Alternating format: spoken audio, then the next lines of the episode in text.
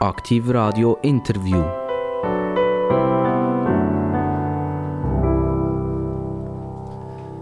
Und immer wenn es Bing macht, dann wissen ihr alle, in fern und nah, jetzt ist Aktiv Radio Interview oder Aktiv Radio Gespräch angesagt.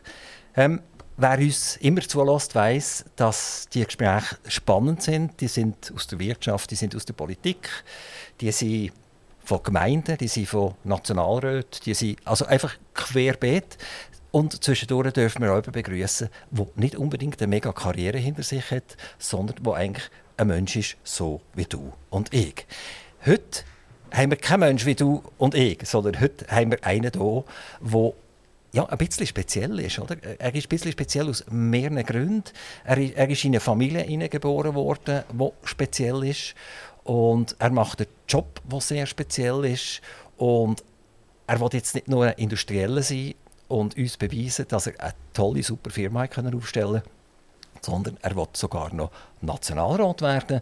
Er ist Kantonsrat mittlerweile vom Kanton Solothurn, also hier, wo als Studio ist. Das Studio ist ja hier in Zuchwil und seine Firma ist auch hier in der Region. Die steht in Solothurn und sie steht in Burgdorf, Kanton Bern. Ich begrüße ganz, ganz recht herzlich der Nationalratskandidat oder vielleicht halt schon Nationalrat, wer weiß es. Und Kantonsrat und CEO und Verwaltungsrat von der Ipsomed. Herzlich willkommen, Simon Michel.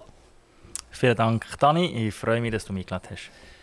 Simon, auch mir äh, muss sagen, ganz äh, herzlichen Dank, dass du dir Zeit gefunden hast, vorbeizukommen. Ähm, du hast wahnsinnig viele Jobs. Und du hast nicht nur Jobs, sondern du hast auch Hobbys und du hast Familie. Und das ist ja die Frage, die dir wahrscheinlich zum 99.000. Mal gestellt wird. Simon, wie bringt man so etwas unter einen Hut, ohne dass man immer einen Doktor nebenan hat, der den Puls misst, der schaut, dass es einem gut geht, dass Blutwerte stimmen etc. Vielleicht zwei Punkte. Habe vor langer Zeit gab entwickelt, keinen Stress zu empfinden. Also das habe ich schon von, von meinem Vater, das ist auch in unseren Genen. Ähm, kann unter Druck geraten, aber nicht unter Stress. Und das ist ganz, ganz, ganz wichtig. Erstens. Und zweitens ist es, hat es ganz viel zu tun mit Zeitmanagement. Also wenn ich für 8 bis 10 Stunden für die Ipsamed arbeite, drei bis rund 3 Stunden Zeit habe für Hygiene, Familie und ähm, Haushalt und 6 Stunden schlafen, dann bleiben immer noch 5 bis 7 Stunden, die ich verbringen kann für Freizeit, Familie und Politik. Und es ist ein Zeitmanagement. Ich muss halt in Terminen funktionieren. Wenn du Politik machst und jetzt in diesen Räten bist, die, die Räte finden ja dann und dann statt und dann sind Sitzungen und man hat das ja nicht so gern, wenn die Leute, die gewählt sind, durch Abwesenheit glänzen. Ähm, und dort ist schon eine Definition, also dann findet es einfach statt. Und jetzt hast du aber irgendeinen Call in den USA oder von mir aus in Israel, oder wo deine Produkte, deine, deine Pens etc. gebraucht werden. Wie tust du das priorisieren nachher? Also es gibt ganz wenige Themen, wo meine öffentlichen Funktionen ähm, über, überpriorisieren. Wenn du die Statistik äh, liest von der Anwesenheit in der Kommission im Kantonsrat, bin ich bei den Top 10 Prozent. Also ich bin wirklich anwesend. Mir hat immer Angst gehabt, Michael ist nicht anwesend. Ich bin anwesend. Es ist eine Frage der Organisation. Wenn mein Büro weiss, dass ich äh, an der, am Abend von 7 bis 10 Kommissionssitzung hatte, habe ich an diesem Abend von 7 bis 10 kein Call, kein kein, kein, kein Gespräch mit Kunden. Kannst du auch deine Arbeitstätigkeit als CEO ein bisschen so richtig einsetzen? Das heißt, die operative Tätigkeit ist nicht akut oder sollte nicht akut sein, sondern wenn etwas passiert, nehmen wir jetzt an, ich sage jetzt plötzlich, sage, sagen die Franzosen, es braucht einen Rückruf von einem Pen, weil der einen Produktionsfehler hatte, dann ist ja wahrscheinlich Feuer im Dach bei euch. Das ist eine ganz wichtige Frage natürlich, oder? Ähm, was ist die Aufgabe von, von, von, von, mir, von mir in meiner Funktion? Wir sind bald 2'500 Leute in der Ipsamed-Gruppe meine äh, Geschäftsleitung, das sind absolute Profis und ich verlange auch von meinem Team, dass wir auf Deck stehen. Also wir müssen jederzeit können frei sein, um zu agieren, um eben genau in solchen Fällen, die du beschreibst, können zu funktionieren. Also wir versuchen uns so einzurichten und auch in der Organisation, dass viel Verantwortung delegiert ist in die Produktgruppen, in die Produktkategorien und wir als Team frei sind für diese Fälle und das bin ich auch. Und darum ist mein Tag eigentlich gestaltet, dass ich frei und ähm, entsprechend auch funktionieren kann. Also du hast deinen Wählern eigentlich jetzt ein Versprechen abgeben. Du sagst, egal was du jetzt wirst, äh, Kantonsrat, Nationalrat, Bundesrat oder äh, weiß nicht, was noch möglich ist, keine Ahnung, wie es weitergeht, äh, du würdest eigentlich die, deine Zeit opfern und dafür geben, dass du auch das Versprechen kannst einlösen kannst, das du deinen Wählern gibst. In jedem Lebensabschnitt machen wir unterschiedliche Themen. Oder? In der Jugend habe ich Verantwortung übernommen Pfadi, später im Militär und noch später in der Politik. Wenn ich heute meine Ämter anschaue, außerhalb von Ipsomed oder Familie und Ipsomed, das sind über 20 Ämter, oder? Das sind von Stiftungsrat über Verwaltungsratsmandat, über Kommissionsmitgliedschaften. Dann werde ich im November, egal was passiert, ob ich gewählt werde oder nicht, werde ich unter 10 abschneiden und werde fokussieren mit der frei gewordenen Zeit auf meine neue Funktion.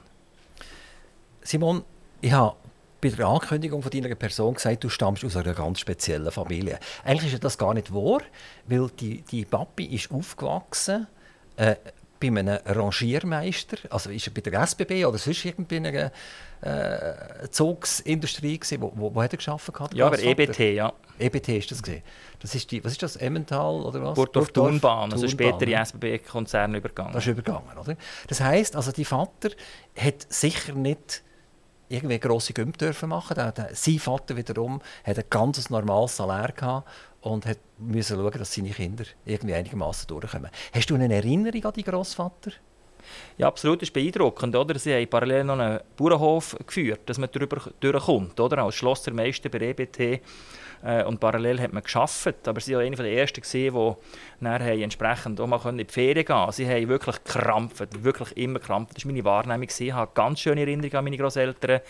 Mein Vater hat natürlich früh gegründet, oder? Also alles, alles Risiko genommen und ähm, hat mit null mit, mit seinem Bruder zusammen gegründet, die Firma Disetronic 1984 und wir waren dann häufig bei den Großeltern, unten am runden Küchentisch am Jassen.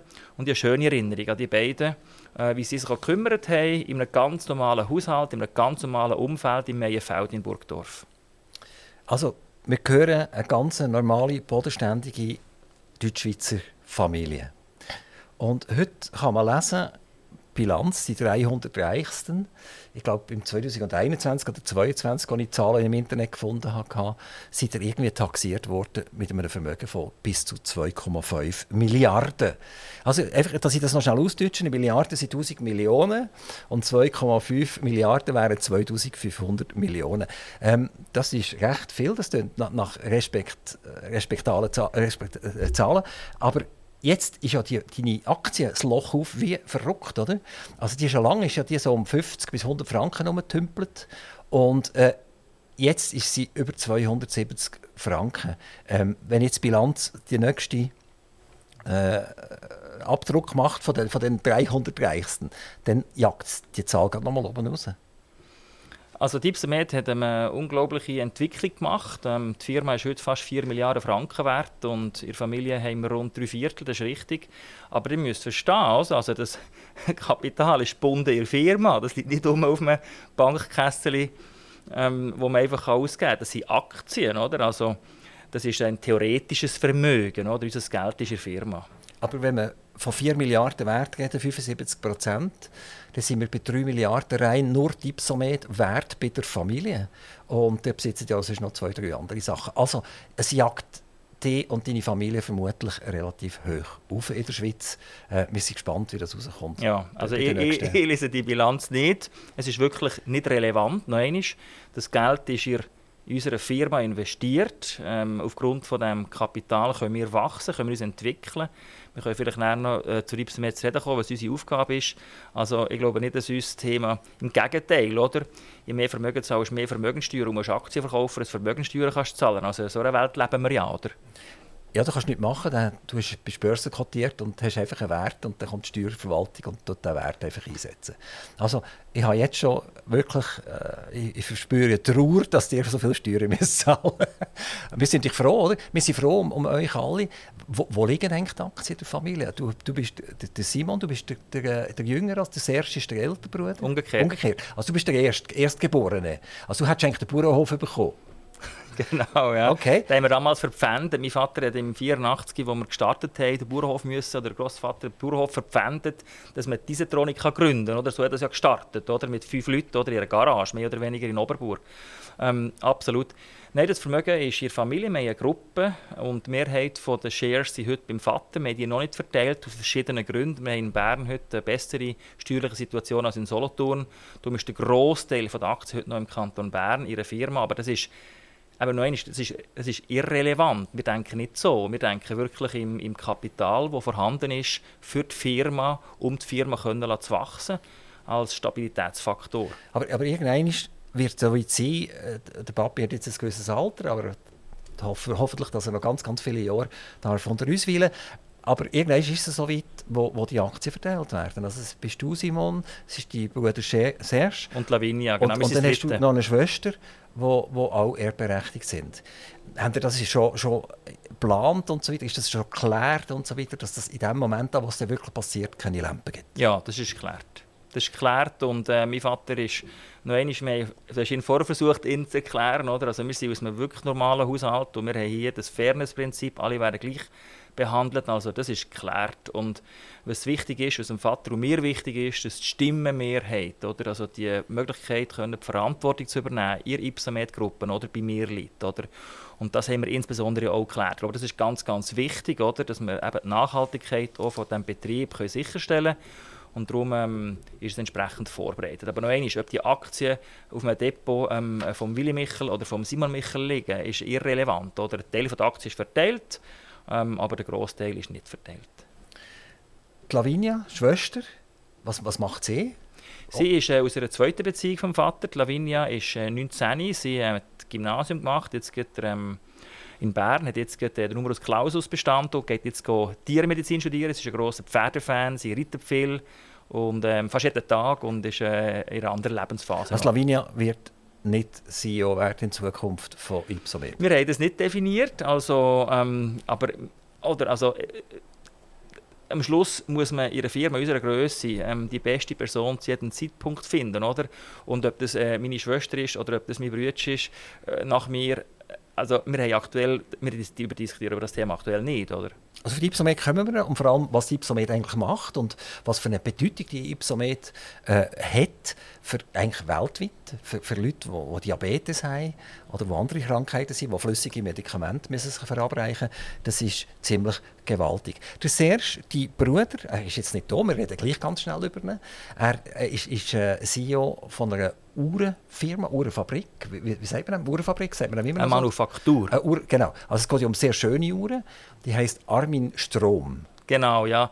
Der Armin Strom war ein Burdler und der hat ähm, damals, vor 50 Jahren, angefangen, Uhren zu machen. Er hat Skelettier erfunden, sprich alles Unwichtige aus der Uhr rauszunehmen, dass sie leicht und und, und, und durchschaubar werden. Und er hat pro Jahr ein, zwei Uhren entwickelt und hergestellt und ausschließlich im Nahen Osten überbracht. Und man hat ihn kennt in Uhrensammler-Szene und mein Vater und mein Bruder sind auf ihn gestoßen per Zufall an einer Vernissage und haben entschieden, zusammen eine Firma zu gründen, um den Brand, das Können von Herrn Armin Strom weiteren Menschen zugänglich zu machen. Also von diesen siebenstelligen Beträgen pro Uhr auf ähm, fünf- und sechsstellige Beträge pro Uhr zu kommen.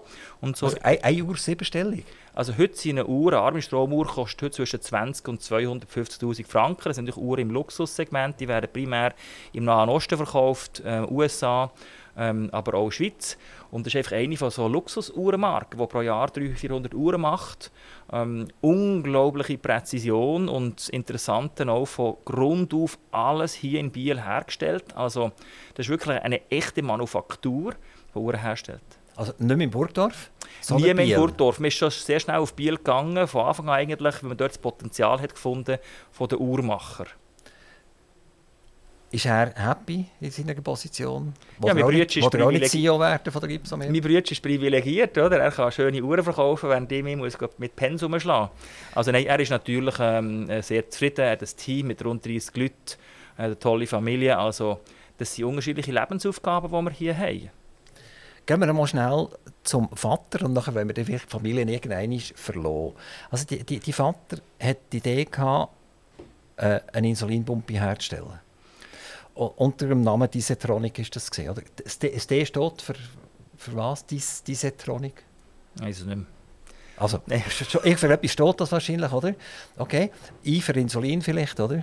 Oder D für Diabetes oder so etwas, oder? Ähm, und er hat nachher irgendwann das Glück gehabt, dass er gefunden hat, so, jetzt habe ich einen guten Marktanteil, ich habe ein ganz tolles Produkt und ich gehe an die Börse. Und er ist dann als Disetronic an die Börse gegangen. Sein Bruder ist zu diesem Zeitpunkt ausgestiegen und er hat das volle Risiko genommen und hat gesagt, ich will es wissen und ich will das Ding weiterentwickeln. Machst du dich an die Zeit erinnern? Ich kann mich sehr gut erinnern. Ich habe von 1997 bis 2002 2003 in St. Gallen Wirtschaft studiert. Und äh, mein Vater hat mich 1999 2000 bereits als Beirat in die Verwaltungsratssitzungen hineingenommen. Also ich habe das alles mitbekommen.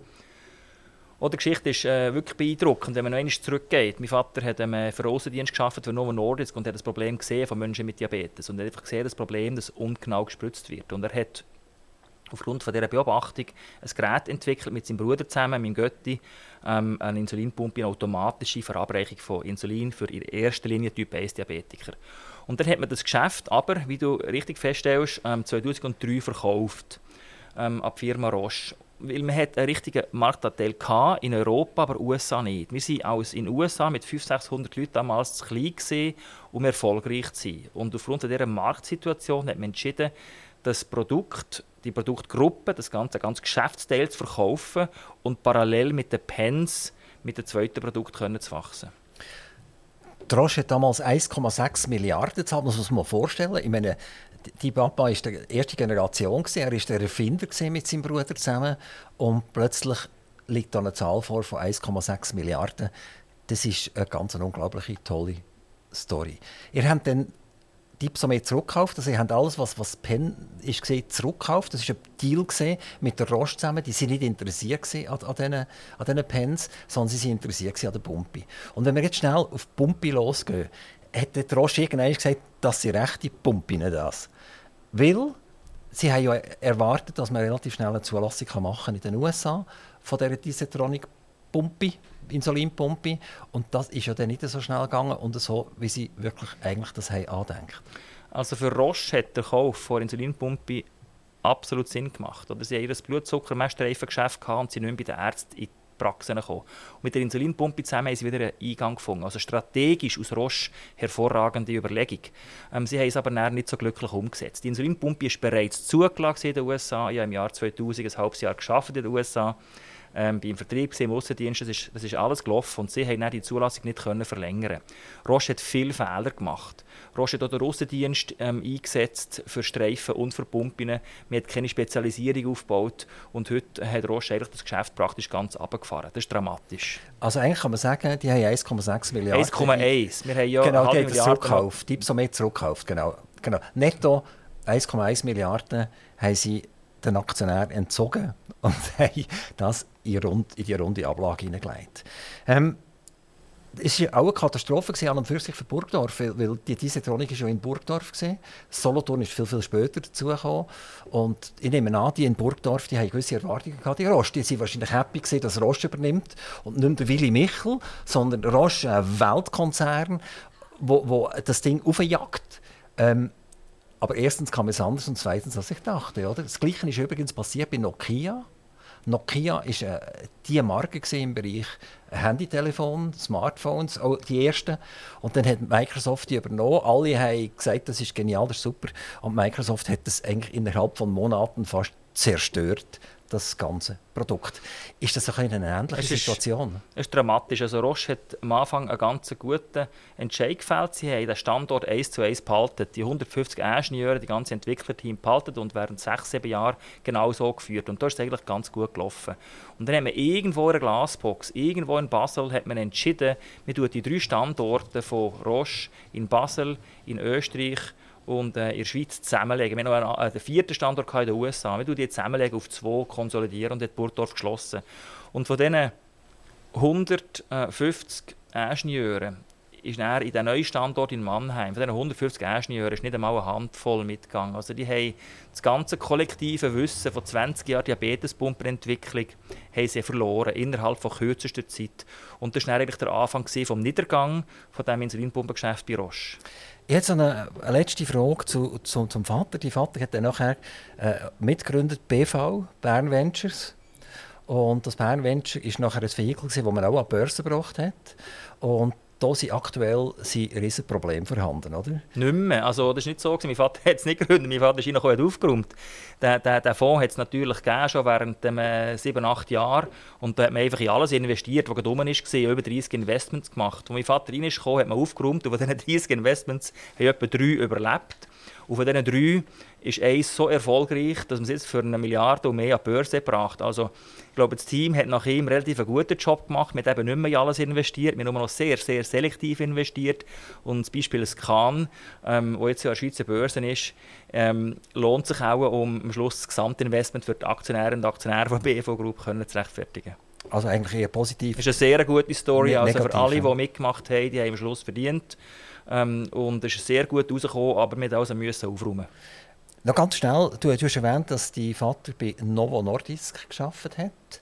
Und die sind ja jetzt im Moment wieder wahnsinnig im Gespräch. Es geht um Adipo, Adipos, Adipositas, Entschuldigung für den Versprecher. Es geht darum, um, um, um Fettleibigkeit, also ein Medikament. Ähm, die sind lange so ein bisschen einfach äh, verschwunden gewesen, Novo Nordisk, und plötzlich wieder eine mega Story. Die ganze Welt redet, jeder Hollywood-Star spritzt sich das, damit er abnehmen kann, was ja eigentlich relativ unsinnig ist, weil das Ding ist ja denkt, wenn jemand wirklich massiv übergewichtig ist, dass er äh, das Hungergefühl ein bisschen wegbringt. Hätte das auch wieder etwas mit euch zu tun? Wird das auch wieder über einen Pen verabreicht? Ich, ich, darf den Namen hier nicht nennen, aber es gibt zwei Hersteller, Novo Nordisk und Eli Lilly, und ich darf nicht sagen, mit wem wir werden zusammenarbeiten. Wir haben das noch nicht announced, aber wir werden eine ganz wichtige Rolle spielen. Das ist richtig. Novo Nordisk und Eli Lilly haben je ein Medikament entwickelt, das man abnimmt, und zwar ohne Nebenwirkungen, bis 30 Prozent vom Körpergewicht in einem halben Jahr. Und das ist natürlich in erster Linie für Menschen mit einem BMI, also Body Mass Index von über 35. Aber wie du absolut richtig feststellst, Elon Musk hat sich, hat sich gespritzt, gespritzt in, in, in Südafrika und der Markt ist leer gekauft worden. Das ist natürlich ein Game Changer und jetzt kann man sagen, das ist unethisch, oder? Essen, spritzen, essen, spritzen, aber es ist natürlich als Krankheit zu verstehen, oder? Fettleibigkeit, Übergewicht ist verantwortlich für über 200 verschiedene Krankheiten. Wenn wir das Weltdurchschnittsgewicht abbringen, um 20, 30 Prozent, dann werden wir weniger Hüftoperationen haben, weniger Rückenprobleme haben, weniger Herzinfarkt, weniger Stents, weniger Apnoe-Probleme. Also Übergewicht ist eine Krankheit ab einem gewissen Grad. Und wenn man das abbringen kann, dann wird es der Weltgesundheit unglaublich viel nützen. Bis Ende Jahrzehnt wird das ähm, die Welt verändern. Aber du erlaubst mir, dass ich das Wort pervers brauche jetzt. Und zwar, wenn jetzt jemand wirklich übergewichtig ist, da gibt es ja sehr viele, die übergewichtig sind, weil sie einfach zu viel Kalorien Aber 70 Prozent ist eine Veranlagung. Also die Meinung, dass das alles Leute sind, die schwer übergewichtig sind, weil sie einfach sich nicht unter Kontrolle haben, die ist falsch. Die möchte ich korrigieren. Das ist sicher bei einem Teil der Leute ist es so, aber ein ganz grosser Teil ist veranlagt. Aber du kannst doch gar nicht übergewichtig werden, wenn du nicht Kalorien zuführst. Aber es ist eine Veranlagung. Man ist ein viel besserer Verwerter. Man nimmt eben jedes letzte Kalorie, jede letzte Glucose im Dickdarm noch raus. Wir alle kennen Menschen, die können essen, was sie wollen, bleiben immer schlank. Die sind schlechte Verwerter. Und die Firmen haben den Schlüssel gefunden, um uns zu schlechten Verwerter zu machen. Jetzt reden wir über Krankenkassen ganz kurz. Oder? Das heißt, wenn das plötzlich durchschlägt und das äh, lizenziert wird, und die Krankenkassen das müssen zahlen und die Ärzte das auch wie verrückt für, verschreiben, dann haben wir wieder ein Medikament mehr, wo wir sagen, das nicht direkt überlebenswichtig ist. Oder? Das ist ja nicht wie ein anderes Medikament, das über Tod und Leben entscheidet, sondern es ist, äh, man sagt ein bisschen ein Lifestyle-Medikament. Ja, aber Gesundheit, gesundheitsökonomisch, Daniel, macht Sinn. Oder gesundheitsökonomisch ist es vor WHO äh, als Krankheit identifiziert. Das heißt, wenn man die Krankheit Übergewicht, Fettleibigkeit therapiert und die Menschheit abnimmt, dann ist es günstiger, als Folgekosten zu, können zu tragen. Und sonst wäre es natürlich nie zugelassen worden. Oder? Und wir als Menschen sehen, oder, das ist ein ganz wichtiger Punkt. Oder? Man tut immer auf den Medikament umbashen, oder? Aber Medikamente machen von den globalen Gesundheitskosten weniger als 5% aus. Das Problem ist nicht das Medikament, das Problem sind die ganzen Einrichtungen, die wir haben. Oder? Also, wenn wir mit dem Medikament können verhindern können, dass müssen teure Operationen ausgeführt werden am Herz, am Rücken, wenn wir das verhindern können, dann wir Ausgaben für uns Bürgerinnen und Bürger senken. Also ist es absolut sinnvoll. Wie schaffen die das, dass man eigentlich immer über Medikamente redet und viel weniger über die Ärzte? Weil es einfach ist, weil es einfach ist, oder? Ich meine, ein Arzt hier in der Schweiz 700'000, 800'000 Franken verdient, über das redet man plötzlich nicht mehr, oder? Das ist ja unglaublich, oder? 700'000, 800'000 Franken, oder? Verdient bei uns niemand in Geschäftsleitung, oder? Ähm, dass wir überall ein Spital müssen an jedem Ecke, über das redet man nicht, ist halt kompliziert. Aber das Medikament go, go diskutieren ist halt einfach, oder? Italien als Beispiel ganz schnell. Ihr habt in Italien müssen 3 Millionen zurückzahlen weil die Italiener gesagt haben, wir haben ein Medikamentenbudget und wenn das überschossen wird, dann werden die Firmen anteilsmässig zur Kasse beten und müssen eine Rückzahlung Ja, das ist ein machen, modernes Raubrittertum in Italien, genau. Sie sind jetzt zurückgekrebst, also wir werden nicht alles müssen alles müssen ähm, in diesem Umfang äh, zahlen. Richtig, also die italienische Staat, italienische Staat hat, hat, Quellen gesucht, wie man zu Geld kommt, um die Staatskasse äh, zu stärken und hat einfach rückwirkend ähm, von Tender, wo man notabene gewonnen hat, also Ausschreibungen, einen Teil davon wieder zurückzuverlangen. Also eine absolute Unverschämtheit. Ähm, aber das ist auch die Spielregel in gewissen Ländern und die muss man auch spielen. Das heisst, Italien ist bei euch gestechen, ihr liefert nicht nach Wir liefern Italien. absolut nach Italien. Wir haben weltweit eine Verantwortung mit unseren Produkten und da muss man die Spielregeln akzeptieren und den, den Betrag den können wir auch irgendwo reinnehmen und aufnehmen und können, verkraften. Die einfach bei den nächsten Lieferungen wieder drauf. Das geht leider nicht. Das sind fixierte Ausschreibungspreise, das geht leider nicht. Simon, noch, noch mal, jetzt kommt halt nochmal Willy Michel, aber es geht eigentlich nicht um, um die Vater. Also Zürich Zeitung und andere Zeitungen haben im 2020 Folgendes zitiert. Willy Michel hilft dem Sohn aus der Patsche.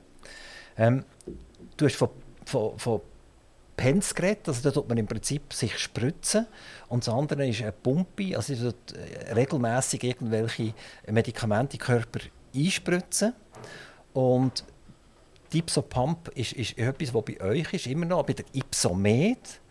Und dann gibt es ein Ipsopad, jetzt wird es kompliziert. Und dort ist die Idee, dass keine Schläuche und nichts mehr dran sind, oder? Dass ich das im Prinzip auf den Körper anbringen ohne dass ich ein riesen, da habe ich noch eine Pumpe und dort habe ich ein Messgerät und dort habe ich dieses und so weiter, dass ich mir vorkomme wie ein Roboter. Sondern dann habe ich noch, ich stelle mir vor, einfach ein Pflasterchen. Also dramatisch ist es nicht. Oder es gibt zwei Typen von Insulinpumpen. Es gibt eine Schlauchpumpe, eine Insulinpumpe mit einem Schlauch, der verbunden ist mit dem Körper. Und es gibt eine Pflasterpumpe, wo einfach die Nadel direkt im Gerät integriert ist. Und das ist wie gewisse Menschen Linsen tragen und gewisse Menschen tragen eine Brille. Das ist ein Geschmacksentscheid, ob ich einen Schlauch will, dann kann ich sie abziehen in gewissen Momenten oder in eine Pflasterpumpe, wo ich die nie abnehmen kann, dafür freier bin. Und wir haben das Geschäft von Patch Pump, von dem Ipsopod, haben wir ähm, im Verwaltungsrat und bei uns auch im Team intern gesagt, das wollen wir stoppen. Es ist als Projekt zu gross, es ist als Projekt zu lang und dann habe ich das entschieden zu stoppen. Und dann hat der Verwaltungsrat damals noch mit dem Vater noch an Bord, er ganz direkt entschieden, ich glaube an das Produkt und es ist ein gutes Produkt und ich nehme das raus. Und das Produkt über weiterhin ähm, entwickeln bei Ipsomed, aber finanziert aus Familienmitteln. Ähm, rein als Konzern unserer Größe, wenn ich pro Jahr rund 100 Millionen Franken in die Entwicklung investiere, dann kann ich nicht plötzlich auf 120 Millionen Franken pro Jahr gehen. Also ich muss mit den Mitteln umgehen und ich habe Mittel mehr investieren bei den Pens und weniger noch eine weitere Pumpe, die wieder 10 Jahre geht, bis sie Gewinn macht. Und darum habe ich das rausgegeben. Das war eine sehr gute Lösung. Und wenn es erfolgreich ist, dann haben wir das Produkt gerne zurück. Und wenn es nicht erfolgreich ist, dann ähm, ist es nicht die Verantwortung der Aktionärinnen und Aktionäre. Also bei der Ipso Pump legen die Jahr für Jahr 50 Millionen Mittel her. Jetzt, jetzt, wo, wo nicht erwirtschaftet mit, dem, mit dieser Pump, sondern das ist effektiv vermutlich Cash out. 50 Millionen pro Jahr. Das ist ein normaler Marktaufbau. Also wir haben das Produkt vor vier Jahren eingeführt und jetzt ähm, etwa im Frühling bei 50'000 Patienten und dann machen wir eine schwarze Null. Das hat 200 Millionen Franken gekostet, den Markt aufzubauen, das Produkt bekannt zu machen, die Schulen, die Infrastruktur herzurichten. Und im, im Frühling ähm, 24 werden wir bei 50'000 Patienten sein und das ist die Basis für eine schwarze Null. Das heißt, im darauffolgenden Geschäftsjahr werden wir Gewinn machen. Das ist ein ganz normaler Entwicklungszyklus, klingt verrückt, so grosse Summen, aber es ist ein normaler Entwicklungszyklus. Aber jetzt ist ja noch der amerikanische Vertreter ausgestiegen. Wir haben noch keinen Vertreter gehabt. Das ist ein möglicher zukünftiger langfristiger Vertriebspartner ab 2026. Aber mit dem hat, hat er Verträge gehabt? Ja, wir haben Absichten die, und er ist ausgestiegen? Und ihr müsst jetzt etwas Neues suchen in Amerika. Und Amerika hast du selber, ich habe deine Geschäftsberichte ein bisschen angeschaut und habe gesehen, Amerika, Amerika, Amerika kommt immer wieder vor als einer der ganz, ganz wichtigen Märkte. Aber einer der ganz, ganz, ganz schwierigen Märkte. Und darum wollen wir die richtige Wahl treffen, die richtige Auswahl treffen. Und wir reden zurzeit mit verschiedenen Partnern reden und werden versuchen, in absehbarer Zeit hier eine Aussage zu machen. Und, und warum ist jetzt euer Wahlpartner, den ihr eigentlich gehabt, der glücklich wäre mit dem, warum ist der ausgestiegen? Weil er eben genau Erfolg hatte. Wir haben vorher über Fettliebigkeit. Er ist einer von diesen beiden Firmen, Novo und eben Eli Lilly, der so unglaublich Erfolg hat bei diesen Abnehmspritzen, dass sie gesagt haben, so Pumpen, so kompliziertes Zeug. Also bitte, wir bleiben bei den Pens und haben das mögliche neue Geschäftsfeld ab 20 2026 nicht eingehen Das kann ich strategisch aus Sicht von so einem Megakonzern verstehen. Das ganze Pumpengeschäft bringt ja im Moment noch nichts. Also ihr investiert in dieses Pumpengeschäft hinein. Eure, ich sage es jetzt, euer Reichtum stammt eigentlich vom Pumpengeschäft her. Also die, die Spritze, die ihr bekommen habt von der Roche, ist aus dem Pumpengeschäft und nicht aus einem Pen gewesen, weil ihr habt ja Pens zurückgenommen, die Roche hat das nicht wollen. Ähm, ist das eine Zwängerei und eine Nürzerei. Also, wenn man sieht, welchen Erfolg das dir mit, mit, mit den äh, Spritzen macht, ich sage mit Spritzen, du sagst dann Pens oder Spritzen tut nicht so gut, das macht der Doktor und den Pen ich selber nutzen, wenn ich, wenn ich krank bin. Aber jetzt die Pumpe, das ist fast wie, wenn ich sage, der Großvater, der hat mal können, äh, äh Bäume fällen, oder? Und dann will der Enkel, der mittlerweile in einer Bank schafft und zwei linke Hände, will ums Töten immer noch lernen Bäume fällen, weil er sagt, ich muss das, was der Großvater hat, können, muss ich auch können. Es tönt nach ein bisschen nach einer Zwängerei, dass ihr dermaßen viel Geld hineinlässt in eine Technologie, die ihr A. Konkurrenten habt, B. einen Moment lang gesperrt war, glaube ich, wo der, wo der diese Drohung verkauft hat, hat er selber nicht dürfen. Dann hat er ein Fremdprodukt reingeholt, hat das verkauft und die haben ich nachher plötzlich angekündigt. Das ist ja, glaube das hat man dem Aktienkurs gesehen. Da ist ein ziemlicher Einbruch gesehen. Also die haben eigentlich mit dieser Pumpe hat er ja nochmal Lampen.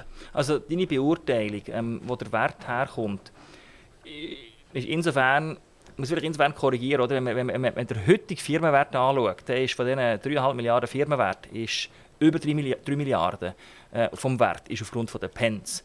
Und Pumpe hat ähm, einen kleineren äh, Wert heute. Ja, aber du hängst immer noch an diesen Pumpen. Und jetzt erkläre ich, ähm, warum wir noch im Pumpengeschäft sind. Wir haben 2003 das Geschäft verkauft an Roche. Sie waren fünf Jahre gesperrt. Das ist ganz normal bei solchen Verträgen und sind 2008 zurückgegangen. Warum ist man zurückgegangen ins Pumpengeschäft? Warum muss man jetzt unbedingt wieder ins Pumpengeschäft zurückgehen? Wir haben damals einen Grosskunden verloren, Sanofi Aventis. Der ist einfach abgesprungen, hat selber auf eine Pens entwickelt und hat man ein zweites Standbein aufbauen um einfach stabiler zu sein.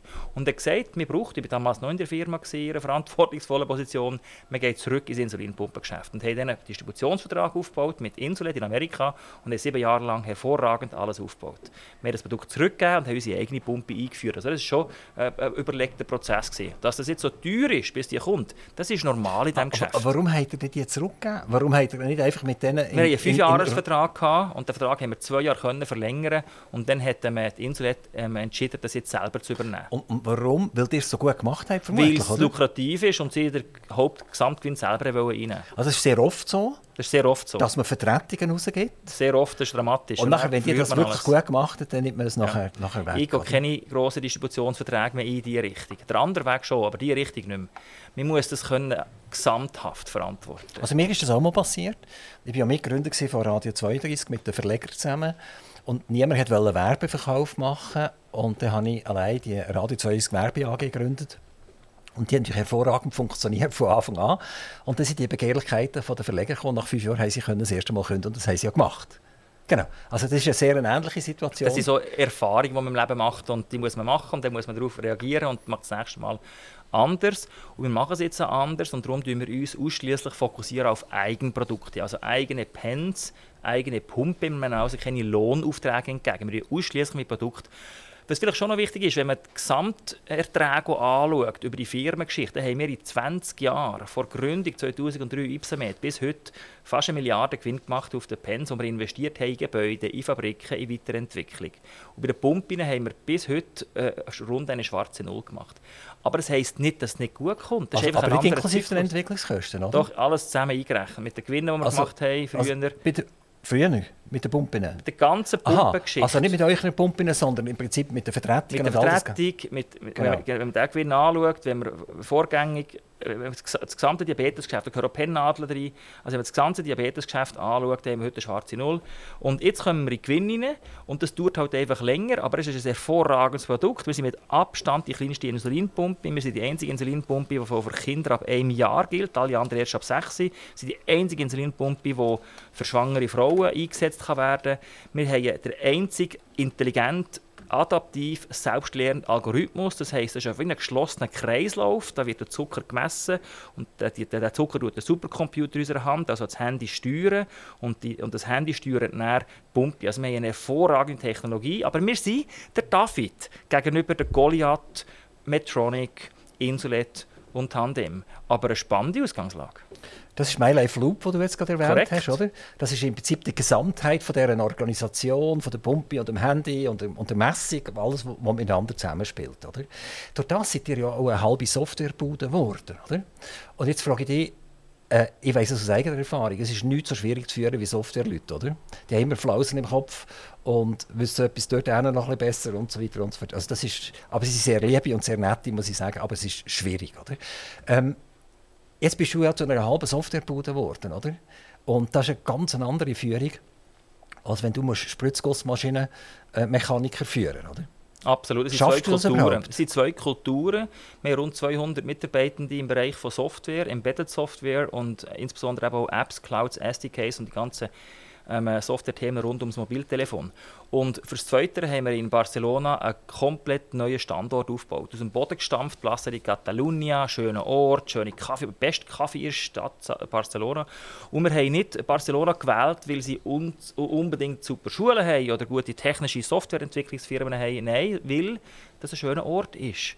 Also unsere Mitarbeitenden, die rund 100, die kommen aus 30 Nationen, weil sie gerne in Barcelona leben. Und das ist in der Tat ein anderes Umfeld. Ähm, und das müssen wir auch bieten. Aber es funktioniert sehr gut, muss ich sagen. Wir sind zufrieden. Du redest selber Spanisch? Ich rede nicht Spanisch, nein.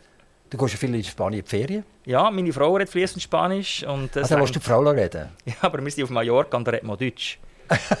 das ist irgendwie ein grosses, grosses Bundesland von, von Deutschland, Mallorca.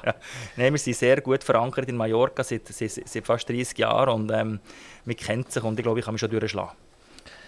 Wir reden noch schnell über die Ipsomed Holding. Also die Ipsomed Holding ist ja das Vehikel, wenn ich heute an der Börse eine Aktie kaufe für irgendwie 270 Franken, dann tue ich mich an der, an der Holding organisieren, äh, äh partizipieren. Genau. Und die Ipsomed selber ist der Produzent. Also die Holding produziert ja nichts, sondern die gehört der, der Holding. Für was ist das Vehikel gewählt worden? Wieso bin ich nicht direkt an der Ipsomed Mitaktionär? Das machen eigentlich praktisch alle Firmen, die an der Börse kotiert sind. Wir haben eine Gesellschaft, ähm, an der Börse ist und wo verschiedene Gesellschaften halten.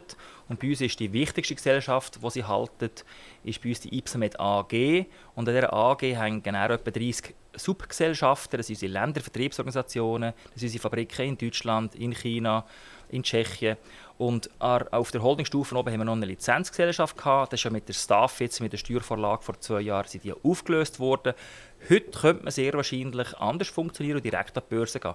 Aber als Aktionärin, Aktionär spielt das überhaupt keine Rolle. Man ist direkt investiert in die Ipsomet-Gruppe, wenn man Aktien für Holding AG kauft.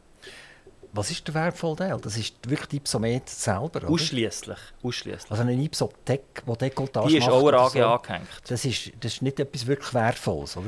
Ja, das ist eine schöne Firma in Grenchen mit ähm, 100 Leuten in Grenchen und 100 Leuten in, in, in Tabor in Tschechien. Wir sind eine typische Dekoltage-Firma mit 100 Jahren Tradition. Wir sind stolz, hier ein schöner Dreier zu sein und ein Zulieferer von Medizintechnik, von uns selber, ein interner Zulieferer, aber natürlich auch ein Lieferant von anderen Medizintechnik- und Industriegüterfirmen, also tolle Firma in Grenchen und die gehört die Gruppe Ihnen historisch. Im Verwaltungsrat habe ich kürzlich von zweifacher Unterschrift, also wo zwei müssen unterschreiben, hat er gewechselt auf Einzelunterschrift. Das heißt, die Gefahr ist riesengroß. Sie tun jetzt den, Simon entführen und lassen etwas unterschreiben und dann ist das Zeugs alles weg. Was ist die Sachlage, die zugrunde liegt, dass ihr von äh, mehrfacher Unterschrift zu einer Einzelunterschrift übergegangen?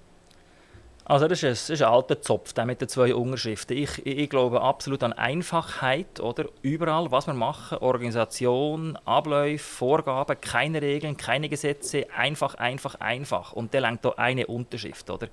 Also wenn ich etwas unterschreibe, das ich nicht darf, gemäß dem Organisationsreglement, dann mache ich mich sowieso strafbar gegenüber der Gesellschaft. Also das ist dort schon geregelt im Organisationsreglement. Warum muss ich gegen außen eine zweite Unterschrift? Das ist Kindergarten. Oder das muss man nicht mehr, das ist vorbei heute. Moderne Gesellschaften werden nicht mehr so geführt. Aber, aber das sind ein Milliardenkonzern, oder? Ich glaube, jetzt, was sind die? Etwa 500 Millionen jetzt? Rund. Richtig, richtig. Also gleich, gleich, wenn der ja verdoppelt, wie du gesagt hast, sind gleich ein Milliardenkonzern. Und dann denke ich schon noch verrückt, dass der Gilbert Achermann als Verwaltungsratspräsident theoretisch, wenn er zwei Schnaps zu viel hatte, theoretisch eine Unterschrift darunter setzen und der, und der, der das unterschrieben bekommt, der kann sagen, das Organisationsreglement geht mir nicht an, sondern für mich ist wichtig, was im Handelsregister drin Also unsere Juristen sind hier sehr entspannt und ich habe einen grossen Stab von Juristen und das ist äh, heute kein Thema. Wir sind eine Organisation, die äh, neben rechtlich, die sicherlich verhält, Organisation, die ganz, ganz massiv auf Vertrauen basiert. Und wenn man natürlich immer sagt, ich gebe dir mehr Verantwortung oder du musst mehr Verantwortung übernehmen, wenn man es dann nicht wirklich macht, oder? Ähm, dann, ähm, dann, ist man, dann ist man einfach nicht glaubwürdig. Also wir sind hier äh, extrem erpicht, oder? dass man auf Englisch wir unterscheiden zwischen Responsibility und Accountability. Also Verantwortung ist ja nicht nur eine Verantwortung bekommen, und dann am, am Shop genommen zu werden, es nicht klappt, sondern auch die Mittel in der Hand zu haben, können zu agieren. Oder? Und man muss jemandem beides geben. Und darum geben wir den Leuten auch die Unterschrift, dann können sie vorwärts machen. Ich bin gespannt. Der Gilbert Achermann ist die Verwaltungsratspräsident. 75% oder 74 Prozent dieser Firma gehört dir und deiner Familie. Und der Verwaltungsratspräsident ist ein externer. Das war nicht so. Gewesen. Lange war dein Vater Verwaltungsratspräsident. Gewesen. Und er hat sich entschieden, einen externen zu nehmen. Der Gilbert Achermann kommt von Straumann her. Also er hat auch äh, einen grossen Leistungsausweis, indem er die Implantattechnologie äh, in die Zähne von, oder in die Müller von der Menschheit gebracht hat und ganz gross rausgekommen ist dabei. Der Thomas Straumann ist auch einer, der in den 300 Reichsten drin ist. Also da sieht man, der eine geht zum anderen. Was bringt der Gilbert Achermann der Ipsomed? Also Gilbert Ackermann ist eine außergewöhnliche Persönlichkeit, ähm, einer der beeindruckendsten äh, Unternehmer und Manager in der Schweizer äh, Landschaft. Er hat vor einem Milliardenkonzern zu einem 25 Milliarden Konzern die Straumann in seiner Zeit als Finanzchef, als CEO und als Verwaltungsratspräsident entwickelt. Oder warum haben wir externe Verwaltungsräte? Das war eine meiner wenigen Bedingungen, die ich hatte gegenüber meinem Vater, wenn ich die Gesamtleitung übernehme. Ich wollte den Verwaltungsrat komplett neu zusammensetzen. Oder? Nicht mehr Friends und Freunde und Kollegen und Töpfer und Professoren, die man früher hatte, sondern wirklich mühsame Kollegen, die mich äh, hinterfragen, die mir Fragen stellen, die eben mir sagen, Simon so nicht. Und der Schilber ist natürlich jemand mit seinem Hintergrund, mit seinem Wissen, mit seiner Erfahrung, wo man kann sagen Simon, überleg das doch noch einmal. Oder? Und dass die anderen Verwaltungsräte genau Und machst du das tatsächlich auch? Absolut. Das heißt nicht, los, 75% gehört eh mir. Ich werde versuchen, meinen Standpunkt überzubringen, aber natürlich mit seiner Erfahrung höre ich gerne auf ihn. Also das ist ein echter Austausch. Oder? Und die anderen Verwaltungsräte sind genau gleich. Mit dem Paul Fontaine in Amerika, der hat eine 10 Milliarden äh, Firma geführt, Böring Ingelheim mit 10'000 Leuten. Das ist ein Big Pharma Guy, der weiß, wie Pharma läuft. Oder? Martin Münchbach hat eine grosse grossen Investitionsfonds, den er leitet. Also das sind erfahrene Leute. Oder? Und ich glaube, wir müssen uns als Team im Verwaltungsrat auch stärken und wir müssen die, den Austausch haben und den, Konflikt und die Diskussionsgrundlage bauen. Also das ist eine gesunde, gesunde Auseinandersetzung. Simon Michel, wir gehen über zur Politik. Jetzt haben wir viel über Wirtschaft gehört, wir haben gelernt über Pens und Pumpinnen. Jetzt werden wir noch etwas über Politik wissen. Wenn wir die Mehrheit der SMI-Getriebenen äh, Firmen nimmt in der Schweiz, sind die von Ausländern geführt.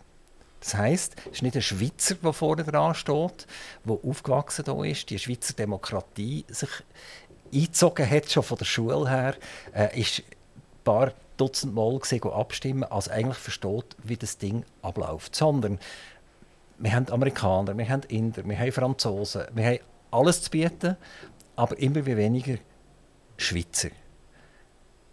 Das schaue ich persönlich als Problem an. Er kennt Kultur nicht, also er lebt unsere Kultur nicht. Und durch das ist eigentlich zu wenig Management-Power in den Kantonsräten, in den Nationalräten etc. Wie siehst du das?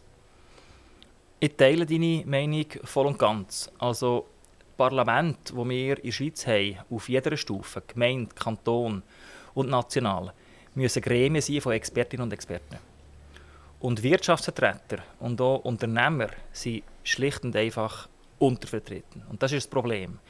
Wenn wir ähm, Themen diskutieren in der Finanzkommission oder in der Umweltbau-Wirtschaftskommission und keine Wirtschaftsvertreterin haben, niemand drin haben, der je einmal äh, Leute geführt hat, nie, niemand drin haben, der je einmal ein Budget zurückweisen musste, dann haben wir einfach eine fehlende Grundlage für gute Entscheidungen. Also wir haben Leute in der Röte, die nicht in der Röte sein sollten. Das habe ich nicht gesagt. Wir haben Leute, die nicht in der Röte sind, die eigentlich in der Röte sein sollten. Das habe ich nicht gesagt. Ich habe gesagt, wir haben zweiter... Nein, auch nicht. Absolut nein, überhaupt nicht. Im Gegenteil. Also wir haben im Bereich der Bildung, im Gesundheitswesen, im Massen wir nicht an, über Schulsysteme zu diskutieren. Da haben wir Schulleiterinnen und Schulleiter haben wir im, im Parlament. Aber im Massen wir an, über Steuerfragen, Finanzfragen, Arbeitgeberfragen und, und Rahmenbedingungen zu diskutieren. Und diese Stimmen fehlen, das habe ich gesagt.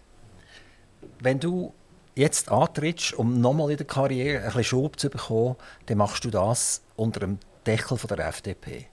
Die FDP hat so ein bisschen den Nimbus bekommen von der Loser-Partei. Also die, die, FDP ist ja 1848, die Gründung von unserem jetzigen Bundesstaat, äh, die Partei gesehen, die alles dominiert hat und eigentlich fast alle Bundesräte sitzen und, und in der Röte auch, ist einfach FDP, FDP, FDP gesehen, oder? Jetzt muss die FDP darum kämpfen, dass sie von der CVP oder die Mitte nicht überrundet wird, äh, wo man eigentlich gesagt hat, damals, von CVP noch CVP ist gesehen, das ist eine Verliererpartei, die wird irgendwann verschwinden und jetzt passiert das Gegenteil. Ist das für dich eigentlich aktuell eher ein Negativum, dass du unter dem Dach von der FDP segelst? Also überhaupt nicht. Ich glaube nach wie vor als F von FDP. Ähm, die Freiheit und der Freisinn, die echten Grundwerte, sind im Interesse der meisten Bürgerinnen und Bürger, die uns Freiheit geben im Land. Und ich gebe recht, dass sich die FDP seit Jahren viel zu schlecht vermarktet, verstaubt ist, nur weiße Männer mit grauen Haaren auf dem Plakat zeigen, wenig Frauen und hier enormen Nachholbedarf hat. Wenn ich eine SVP sehe, die als konservativ gilt, und er ein Video macht, wo sie umtanzt in einem Club und einem Martullo Blocher umtanzt und umschickt, dann schütte ich nicht den Kopf, dann habe ich Respekt. Das sind nämlich, da haben Mut, herzustehen und probieren, anders sich zu geben. Und die FDP muss hier aufwachen. Wenn wir wollen, in Zukunft wieder stärker werden, dann müssen wir die Jungen mitnehmen, dann müssen wir die Jungliberalen näher zu uns nehmen, dann müssen wir frischer und moderner werden. Bei der Bartula Blocher, wenn sie jetzt umtanzt, ist ja das vielleicht auch nicht ganz glaubwürdig, weil ich vermute nicht, dass sie jetzt gerade die, die Frau ist, es ist die umtanzt. Aber es muss ja eigentlich stimmig sein. Man muss es glauben, was passiert, oder? Und wenn jemand bürgerlich ist und bei der FDP etwas gehört, aber es wird nicht realisiert. Und dann gehört wieder etwas und es wird wieder nicht realisiert. Und dann gehört wieder etwas, dann verliert er eigentlich das Vertrauen. Und wenn man die Wählerverschiebungen anschaut, dann verliert die FDP eigentlich nicht gegenüber der Linken, sondern es gibt Abwanderer von der FDP, die zur SVP übergehen. Und das ist ja die gute Nachricht. Oder? Das ist die gute Nachricht, dass die bürgerlichen Mehrheiten gehalten werden können. Wir müssen in Bern mit der SVP und der bürgerlichen Mitte zusammenstehen. Dann haben wir zu allen relevanten Themen, die das Land vorwärts bringen, die das Land stärken, die uns unabhängiger machen, die uns mehr Freiheit geben, die weniger Regeln verlangen, haben wir Chancen zu gewinnen. Das ist wichtig. Und darum ist es nicht so relevant, ob jetzt der Nationalratssitz mehr bei der SVP ist und weniger bei der FDP. Wir müssen einfach bei den relevanten Themen gleich entscheiden. Genau. Jetzt kommen wir vielleicht zu relevanten Themen. Was ist im Moment mein persönliches Thema, wenn ich werde wählen Eins ist beispielsweise die Energie. Ich rege mich extrem auf über die Energie. Ich schaue einen internationalen Chart an und sehe, der Gaspreis hat weltweit seit dem September 2022 80 bis 90 Prozent wieder verloren. Also der tümpelt auf einem ganz tiefen Niveau um. Wenn ich von meinem Regionalbetreiber eine Rechnung bekomme, dann strahlt es mir gerade hinterher, dann ist das zwei bis sechs Mal teurer, als es war, ich sage jetzt mal 2018, 2019. Beim Strom liefern im 2023 die grossen Axpo, äh, Alpic, äh, BKW Abschlüsse was einem hinteren strahlt, also im positiven Sinn hinteren strahlt. Die verdienen Geld wie Heu. und gleichzeitig eigentlich mit einer Träne in die Fernsehkamera reingehen und sagen, jetzt tut es mir leid, ich muss jetzt äh, den Strom auf 30 oder 40 Rappen pro Kilowattstunde auftun. Und dann sagen sie noch, ja weißt, ich verdiene das Geld nicht mit dir, sondern ich verdiene es ja mit den Ausländern, die ich den Wasserstrom teuer denen verkaufe. Also du bist mir sowieso gleich. Also, und dann gehört das Zeug noch den Kantonen, also Taxbo zum Beispiel gehört primär Kanton Zürich und dem Kanton Bern. Und, äh, Entschuldigung, Kanton Aargau, Aargau. BKW im Kanton Bern. Also, das sind Staatsbetriebe und ich fühle mich vom Staat schlichtweg ausgenommen. Was macht die FDP? Also die Energiepolitik ist hochkomplex und wenn wir das Preisthema kurz abhandeln, oder, ich bin völlig einverstanden. Oder? Es kann nicht sein, dass sich unsere Strompreise für die Haushalte und für die Unternehmen mehr als verdoppeln. Oder? Und äh, die Konzerne nach wie vor Gewinne machen. Hier müssen von der Politik Mechanismen gefordert werden, die entsprechend eine gewisse, eine gewisse Abschwächung der Preise ermöglichen. Und das ist grundsätzlich möglich. Es ist nicht so trivial, weil es verschoben ist und eben spartenfremd. Und das kotiert die Firmen im Fall von BKW wirklich nicht einfach. Aber die äh, Unmut und die Unzufriedenheit in der Bevölkerung ist absolut verständlich und nachvollziehbar. Das Hauptthema in der Energiepolitik ist aber nicht der kurzfristige Preis, den wir dieses Jahr, nächstes und übernächstes Jahr haben. Das Hauptthema ist die Versorgungssicherheit im längeren Zeitraum. Und das müssen wir verteufeln. Genau. Also das ist das eine und das andere, oder? Das eine macht mir jetzt weh, oder? Also wenn ich sehe, es wird geheißen, ein Haushalt hat etwa 200 Franken mehr, aber wenn ich Kilowattstunden echt rechnen, was so ein, ein, Haus wirklich verbraucht und dann hat man vielleicht sogar noch ein, ein Schwimmbassin, das eine Pumpe trägt etc. Also wenn ich die Kilowattstunden hochrechne, dann kann das für ein normales Haus bis zu 2000 Franken ausmachen pro Jahr, wo man mehr wird zahlen. Das ist irgendwie ausgerechnet irgendwie auf, auf eine, auf eine Zweizimmerwohnung wahrscheinlich mit einer Schlummermutter, die gerne dunkel hat. Und es geht noch weiter, oder? Unsere Welt tut sich elektrifizieren. Dekarbonisierung führt eben noch zu mehr Stromkonsum. Das Elektroauto muss mehr viel Mitarbeiter nehmen ein Elektroauto. Wir geben ja bei uns gratis Strom bei Ipsemed. An jedem Standort kannst du dein Auto gratis tanken, wenn du ein Ipsemed-Badge hast. Und, ähm, äh, kann ich so einen haben? Wenn du zu mir kommst, arbeiten ah, okay. dann kannst du so einen haben, selbstverständlich, Dani. ähm, wir machen das ja seit immer, oder? Und machen wir auch in Zukunft. Und wir haben viele Diskussionen. Auch im Buchiberg plötzlich ist der Strom doppelt so teuer wie im Vergleich zum 21. Also das ist dramatisch, oder? Aber dramatisch. Aber, Simon, das Overnight-Strom, der interessiert eigentlich niemand. Das heißt, wenn ich ein Elektrofahrzeug habe und ich habe Solarpanels und ich habe eine Batterie zwischengeschaltet und die Batterie tut mir nachher mein Auto wieder laden, dann bin ich eigentlich, was das Auto anbelangt, mehr oder weniger autonom. Das ist overnight. Oder? Interessant ist ja die Energie äh, Oktober bis März. Was passiert eigentlich in diesen, in diesen kälteren Monaten? Und dann funktioniert alles nicht mehr so, wie es sollte. Oder? Dann ist sogar mein Overnight ein bisschen handicapiert, aber garantiert kann ich nicht mehr so viel Strom produzieren, dass ich, äh, vor allem als, als jetzt ein Industriebetrieb, kann das sowieso nicht machen. Also der ist immer noch angewiesen auf fremde Speisung. Und was macht die FDP, um zu verhindern, dass wir in den kälteren Monaten, in den trüberen Monaten in ein riesiges Debakel hineinlaufen? Als aller, allererstes müssen wir endlich in die Köpfe der Menschen bringen, dass wir auf echten Fakten müssen basieren Wie du richtig sagst, ist der Stromkonsum unterschiedlich im Sommer zum Winter, aber auch die Stromproduktion ist unterschiedlich im Sommer zum Winter, weil du im Mittelland viel weniger Sonne hast und darum weniger lokale Stromproduktion. Also wir müssen Fakten anschauen. Und wenn wir wissen, dass wir von 40 Terawattstunden bis 2050 auf über 80 der Aussage gehen, bis 90 Terawattstunden, mehr als eine Verdopplung. Wenn wir davon ausgehen, dass gewisse Atomkraftwerke werden abgestellt werden, dann müssen wir zum heutigen Stand bis in 30 Jahren dreimal so viel Strom aufbauen. Neue Kraftwerke.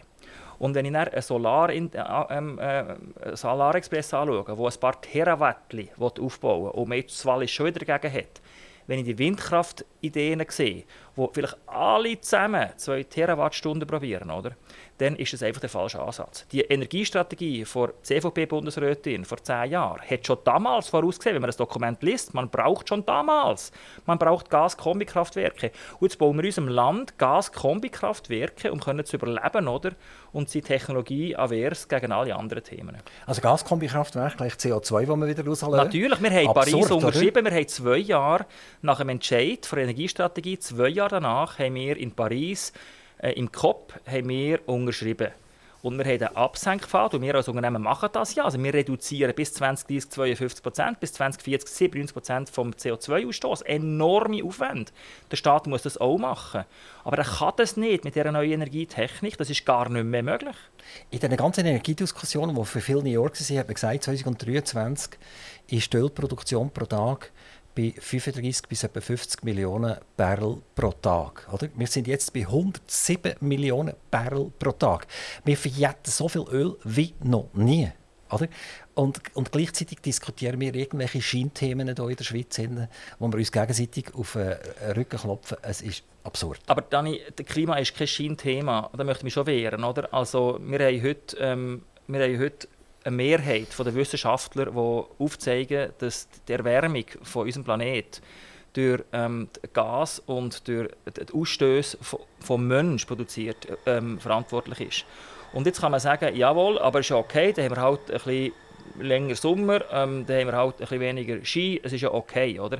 Ähm, das Klima wird die Menschheit nicht umbringen, oder? Aber Klima wird wie damals bei Eiszeit zu unglaubliche Migrationsströme führen. Damals von Nord nach Süd wird es in den nächsten 30 Jahren von Süd nach Nord passieren. Und wir müssen doch endlich verstehen, dass unser Mitteleuropa nicht, nicht kann nicht kann 100 Millionen Menschen und mehr aus der Heilzone aufnehmen Ich bin jedes Jahr vier, fünf Mal in, in, in Ostafrika. Ich sehe seit 20 Jahren, was passiert. Wir bauen drungen, wir sind eine der grössten Aufforstungsfirmen in, in, in, in Kenia und ich sehe, was passiert. Die Leute für langsam anfangen migrieren. Das geht langsam. Aber das ist doch ein Grund, warum auch eine SVP und, und, und, und Leute, die mittlerweile sagen, das Klima ist halt doch ein Klima und nicht der Mensch, müssen doch langsam realisieren, wir sollten etwas machen. Und dann müssen wir reduzieren. Wir müssen CO2 reduzieren. Ja, aber dann können wir keine Gaskombikraftwerke aufstellen. Einverstanden. Dann musst jetzt du als Freisinniger sagen, und jetzt werden Atomkraftwerke und jetzt, Und da bin ich absolut dafür. Punkt. Wir müssen mit, dem, mit der Initiative, die jetzt vor das Volk kommt, müssen wir das Technologieverbot müssen wir rückgängig machen. Es war ein Fehler, gewesen, es war ein Fehler damals, das Technologieverbot Technologieverbot zu installieren, das uns nicht einmal erlaubt, neue, sichere Technologien anzuschauen. Und wir müssen alle Technologien anschauen. Erst wenn das Technologieverbot weg ist, dann kann man wieder überhaupt mal hören mit den Unternehmen, den grossen Konzernen reden, ob sie Interesse hätten. Aber heute ist es gar nicht möglich. Heute können sie die, die, die, die, Spiel, die, die, die, die Strategien, Strategien gar nicht ausarbeiten. Wir müssen alle Möglichkeiten anschauen, um eine Energiesicherheit zu haben. Die Versorgungssicherheit ist, ist am Schluss wichtiger als CO2. Am Schluss ist es wichtig, wenn es dunkel wird, äh, haben wir ein Problem. Bist du bereit, unangenehme Sachen beim Namen zu nennen? Absolut. Wirst du das auch sein, wenn du noch weiter kommst in der Politik? Absolut. Wir müssen doch die Realität oder, oder wirst du mir nachher sagen, ja weißt, wir müssen halt Mehrheiten finden und darum kann ich wir nicht Wir müssen so immer, immer Mehrheiten finden. Oder? Aber Mehrheit ist 51 Prozent, oder? ist nicht irgendwie 60 Prozent. Also die, die, FDP hat ja angefangen, jetzt vor, vor ein paar Wochen schnell ein paar scharfe Plakate rauszuhängen. Das sind zurückgepfiffen worden von den Journalisten und äh, sind wieder auf einen, auf einen Weichpfad zurückgegangen. Oder? Aber genau das ist ja falsch. Oder? Sie müssen ja für das, was sie stehen, eigentlich der Bevölkerung sagen. Für das stehen wir. Und das tun wir auch mit zwei, drei knackigen Worten euch sagen. Und ich verspreche euch, das machen wir auch tatsächlich. Oder das Thema Energie ist wirklich, und da tut es unglaublich polarisieren. Oder? Die Menschheit, der Großteil von Bürgerinnen und Bürgern haben Angst vor, vor, vor Kernkraft und das kann ich verstehen. Weltweit werden über 50 neue AKWs gebaut, es gibt neue Technologien, wir müssen einfach die Möglichkeiten auch kennenlernen. Ich weiß nicht, ob das die Möglichkeit ist. Ultimativ bin ich überzeugt, muss es Photovoltaik Sonne sein. Das ist die unendliche Energiequelle. Das muss es sein. Aber wenn wir das haben wollen, dann brauchen wir Speichermöglichkeiten. Und wir haben heute keine Speichertechnologie, die es möglich macht, die Sonnenenergie wirklich zu sammeln. Wenn wir heute die Speicher schon würden sehen, aber wir sehen sie nicht einmal in 20 Jahren, oder? wenn wir sie würden sehen, dann würde ich hier nicht so eine Aussage machen. Aber wir sehen sie nicht und darum machen wir Sorgen. Wir brauchen einen echten Energiefluss und die Abhängigkeit von Frankreich und von Deutschland, darf nicht die Lösung sein. Wir haben es mit den Masken gesehen, Dani. Wir haben es mit den Masken gesehen bei Covid, wo Deutschland plötzlich die 20 Ballett nicht mehr in die Schweiz hat ja, Was passiert, wenn es plötzlich zu wenig Strom in Deutschland hat? Der ist der vielleicht nicht mehr liefern. Genau. Das ist blauäugig. Und, und die produzieren ja erst Strom mit 40% Kohle, die Deutschen. In gewissen Monaten haben sie durchaus einen höheren Kohlenanteil. Also das ist wirklich schizophren. Genau. Es gibt ein ganz interessantes Interview, das hier stattgefunden hat bei Aktivradio mit dem Professor Züttel von der EPUL, also ETH in Lausanne. Und er hat das Ganze ungemünzt gesagt, wenn wir eine Wasserstoffstrategie fahren wollen, was braucht es eigentlich? Dann ist die halbe äh, Schweiz unter Wasser, weil wir so viel Wasser müssen haben, wo wir Wasserstoff können produzieren damit. Das geht nicht. Und dann hat er das mit äh, Gotthardtunneln noch abgeholt und gesagt, wie viele Gotthardtunnel müssen wir in die Erde abbohren, um den Wasserstoff können, äh, aufrechtzuerhalten für die Kältemonate. Also das Interview sehr, sehr interessant und er ist überhaupt nicht polemisch, sondern er hat einfach gesagt, ich bin Physiker, ich habe das umgerechnet und so geht es nicht. Simon Michel, ähm, ganz herzlichen Dank, dass du bei uns vorbeigekommen bist. Die Stunde ist leider schon um. Ich hatte noch 15 Themen. Gehabt. Vielleicht kommst du noch eines. Es würde uns sehr freuen. Alles Gute, toi, toi, für Dipsomet, für deine Familie. Liebe Grüße an Vater, an Founder von dieser ganzen Geschichte. Ähm, bis bald. Danke vielmals. Aktiv Radio Interview.